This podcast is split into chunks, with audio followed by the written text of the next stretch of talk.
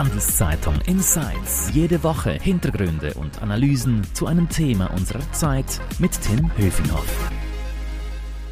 Hallo und herzlich willkommen. Diese Folge wird von Schroders Schweiz gesponsert, einem weltweit führenden Asset Manager. Schroders engagiert sich für eine nachhaltige Zukunft und als Treuhänder und Investor für seine Kunden aktiv Einfluss auf das Verhalten von Unternehmen. Mehr Infos dazu unter schroders punkt c h. Jetzt aber zu unserem heutigen Podcast-Thema und dazu begrüße ich meinen Handelszeitungskollegen Harry Büsser. Hallo Harry. Hallo Tim. Harry, du hast ja eine große Immobilienanalyse gemacht. Sag mal, worum geht's denn da konkret? Ja, in der Immobilienanalyse haben wir geschaut, wo gibt es eigentlich noch Immobilien, die sich die Leute leisten können. Und da haben wir im Speziellen darauf geachtet, dass sich ja seit der Pandemie was geändert hat, dass man länger pendeln kann, wenn man ein, zwei oder sogar drei Tage im Homeoffice bleiben kann. Und darum haben wir von vier großen Deutschschweizer Städten, von Zürich, Basel, Bern und Sankt Gallen, geschaut, was sind eigentlich die Vororte, die man innerhalb von einer Stunde mit öffentlichen Verkehrsmitteln erreichen kann, wo die Immobilien, also Wohnungen und Häuser, am günstigsten sind. Das klingt wirklich super spannend. Das betrifft wahrscheinlich sehr, sehr viele Familien und Menschen, denen es genauso geht. Wir können jetzt die ganze Analyse vielleicht nicht im Podcast erklären. Das haben wir ja alles in Online und Print mit großen Tabellen auch aufbereitet. Aber vielleicht kannst du mal ein paar einzelne Ergebnisse nennen. Vielleicht für die, was waren das jetzt, drei oder vier Städte? Vielleicht sagen, wo es am günstigsten und wo es am besten ist. Genau, also wir haben äh, jeweils, jeweils in den Städten verschiedene Zielorte angeschaut. Also zum Beispiel für Zürich haben wir geschaut, hey, wenn man in der Nähe vom Zürcher Hauptbahnhof äh, arbeitet, dann was ist jetzt die günstigste Gemeinde, die man erreichen kann innerhalb einer Stunde? Und dabei ist Niederbipp äh, als Sieger hervorgegangen. Also da kann man sich tatsächlich noch ein zweihundert Quadratmeter äh, Haus leisten, das äh, weniger als eine Million kostet. Äh, das ist Zürich. Und dann haben wir äh, in Zürich auch noch äh, Zürich-Altstädten angeschaut, also der Westen von Zürich, der stark wächst, und den Uetlihof. Das heißt, in jeder Stadt, also sowohl in Bern, Sankt Gallen und auch in Zürich und Basel, haben wir geschaut, wo gibt es eigentlich ein großer Arbeitgeber, wo sehr viele Leute arbeiten gehen. Und in Zürich ist das der Uetlihof, wo die C S äh, Arbeitsplätze für äh, zweitausendfünfhundert Mitarbeiter bietet. In Sankt Gallen ist das die Genossenschaft Migros-Schweiz, die ist dann in Gossau, in Bern ist es die Swisscom in Ittingen und äh, in Basel ist es der Sitz der, des Pharma-Riesen Roche. Und für die anderen Städte, also jetzt nicht nur für Zürich, wo kann man denn da noch, ich meine, an Anführungsstrichen günstig, eine Million ist natürlich immer noch sehr viel, wo kann man denn da hinpendeln und findet genau. Da vielleicht noch einige bezahlbare Orte? Ja, also eben für Zürich habe ist Niederbipp das günstigste, dann gibt's Obergösgen und Winznau, was toll ist, und dann äh, wenn man äh, die anderen Städte anschaut, dann ist in Basel zum Beispiel ab dem äh, Bahnhof Basel S B B ist äh, Otsagen äh, ist da am günstigsten, dann kommt Moutier, und äh, wenn man schaut äh, in Bern, dann ist dort ab dem Bahnhof Bern ist Wangenried ganz vorne, und dann vielleicht noch den Sieger ab dem äh, Bahnhof in Sankt Gallen, da ist das die Gemeinde Neckertal ganz oben und gefolgt von Nesslau. Jetzt sag mal, wie hast du das denn gemacht? Du bist ja nicht durch die ganze, durchs ganze Land gereist und hast gesagt, oh, hier gibt's noch eine Immobilie für eine Million. Das muss der Sieger sein. Du hast dich da sicherlich beraten lassen, oder? Genau. Also da gibt's einen Datenanbieter, der heißt PriceHubble. Die haben sich so auf alternative Immobiliendaten spezialisiert. Und die haben alle Gemeinden, die eben innerhalb von einer Stunde erreichbar sind, analysiert. Und die Tabellen, die wir haben, die sind dann auch vollständig. Da sind alle alle Gemeinden drin, die erreichbar sind in einer Stunde. Also wenn man bei Zürich Hauptbahnhof schaut, dann habe ich, wie gesagt, Niederbipp als, als, als günstigste Gemeinde, und äh, das Zürcher Seefeld ist am teuersten. Dort kostet dann der Quadratmeter schon über zwanzigtausend Franken, während dem äh, eben in äh, Niederbipp das noch unter fünftausend Franken äh, zu haben ist. Ähm, Genau. Und die haben diese Daten analysiert, die haben jeweils für ein Standardhaus und eine Standardwohnung geschaut, was kostet das? Das ist ja, dass man die Daten vergleichbar hat, muss man ein, äh, so eine Standardwohnung annehmen, die ein paar Jahre alt ist, äh, eine gewisse Größe hat, und anhand dieser sind diese Daten dann verglichen worden. Mhm. Was ist denn so das Fazit? Also je weiter weg, je günstiger? Oder, ich meine, eine Stunde Fahrzeit ist natürlich schon recht weit, oder? Das stimmt, eine Stunde ist, ist äh, nicht gerade nah, aber eben äh, jetzt seit der Pandemie, wenn man eben doch äh, einige Tage im Homeoffice verbringen kann, dann ist das etwas, was noch drin liegt, eine Stunde. Und es ist schon so, also je näher man ist in der Tendenz, desto teurer ist es. Je näher man an diesen großen Städten ist, desto teurer wird es. Das ist grundsätzlich so, äh, ist jetzt nicht unbedingt in Kilometern gerechnet, sondern eben in Erreichbarkeit mit öffentlichem Verkehr. Also dort, wo es gut erreich- erschlossene Bahnhöfe gibt, äh, ist es tendenziell teurer.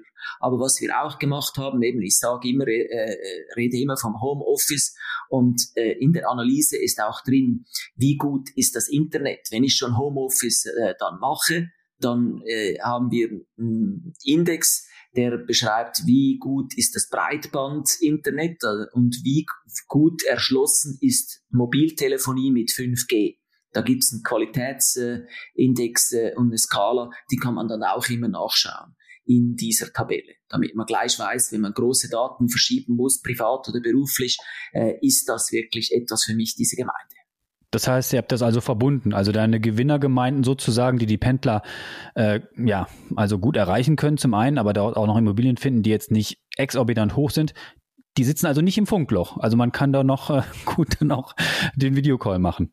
Es gibt schon einzelne Gemeinden, da ist die Qualität natürlich nicht äh, sehr hoch. Wenn ich jetzt hier ab Sankt Gallen schaue, dann äh, äh, ist beispielsweise Ebnat Kappel ist eine der äh, sehr günstigen Gemeinden, aber mit fünf G ist die jetzt nicht wirklich gut erschlossen. Oder noch äh, weniger gut erschlossen ist äh, Lichtensteig.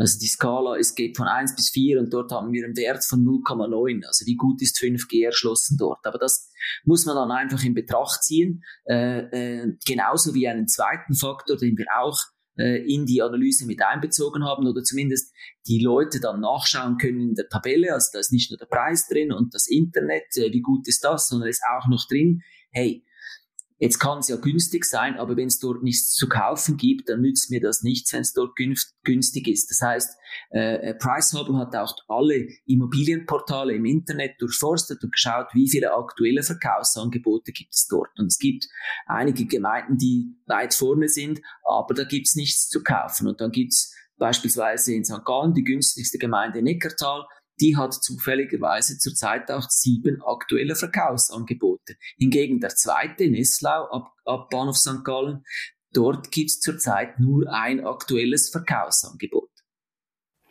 Nochmal kurz ein Hinweis auf unseren Sponsor. Diese Folge wird von Schroders Schweiz unterstützt. Wie Schroders Nachhaltigkeit in seinem Investmentprozess integriert und Fortschritte misst, erfahren Sie unter schroders punkt c h. Du, Harry, das klingt ja alles sehr interessant, vor allem auch, was du als letztes erwähnt hast, dass man eben dann auch dort äh, ja, Liegenschaften überhaupt findet. Vielleicht können wir zum Schluss noch mal ein bisschen über die Marktsituation ganz allgemein äh, sprechen. Also die Medien mhm. überschlagen sich in den letzten Tagen ja mit Meldungen, dass es jetzt eine Blase gäbe, die jetzt platze, also nicht nur in der Schweiz, sondern auch in vielen anderen europäischen Ländern, dass sich die höheren Zinsen negativ auswirken auf das ganze Segment, die Nebenkosten steigen. Du bist ja Experte. Was, was passiert da jetzt? Also wie, wie, wie müssen wir uns einstellen, wenn wir auf den Immobilienmarkt schauen? Das äh, ist so. Also die Zinsen steigen, oder? Und das heißt, äh, es wird teurer. Äh, wenn man schaut, vor einem Jahr äh, musste jemand, der eine Hypothek äh, über eine Million aufnahm, vielleicht noch zehntausend Franken pro Jahr bezahlen, also ein Prozent. Und jetzt kann das äh, das Dreifache sein, oder? Also wow. Jetzt hat sich okay. schon massiv verteuert, und steigende Zinsen ist in der Tendenz nicht so gut für die Immobilienpreise. Jetzt, ob die fallen oder nicht, ist eine andere Sache. Äh, äh, man muss sicher darauf vorbereitet sein, aber das hat man schon immer sich darauf vorbereiten müssen. Also das heißt, anstatt vielleicht nur zwanzig Prozent Eigenkapital zu halten, äh, wenn man vierzig Prozent Eigenkapital hat und, und nur sechzig Prozent über eine Hypothek finanziert, dann ist man oder sollte man mit großer Wahrscheinlichkeit sogar im Falle eines Crashs äh, sicher auf der sicheren Seite sein. Man hat dann sozusagen eine Pufferzone, die groß genug ist, um auch einen harten Ausschlag des Immobilienmarktes äh, äh, durchstehen zu können. Und bei den Angeboten sieht man denn jetzt, das liest man ja auch immer häufiger, dass jetzt ähm, ja die, die Zahl der Angebote runtergeht. Ist das wirklich so? Das kann ich so gar nicht einschätzen. Das war jetzt nicht Teil dieser Analyse, ob die Angebote runtergehen. Also ähm, es äh, gibt da unterschiedliche... Äh, also wenn man ein bisschen schaut, was jetzt irgendwie äh, die Scroller als Daten, also die, die das Internet durchforsten, nach Angeboten schauen, da scheint es ein bisschen eine Abnahme zu geben. Aber äh, wie stark das jetzt ist oder nicht, ich meine, es gibt Gründe, jetzt in der Immobilie zu bleiben, wenn man sie selber bewohnt, wenn man vor allem, wenn man noch eine günstige Hypothek hat, oder? Dann kann man die jetzt, wenn sie langfristig ist, äh, in diesem Haus noch genießen, oder? Wenn ich vor einem Jahr zu einem äh, eine Hypothek, eine zehnjährige abgeschlossen hat zu zu ein Prozent, dann ist es am einfachsten natürlich jetzt, dass in der bestehenden Liegenschaft, in der ich äh, wohne, diese ein Prozent auch voll auszukosten.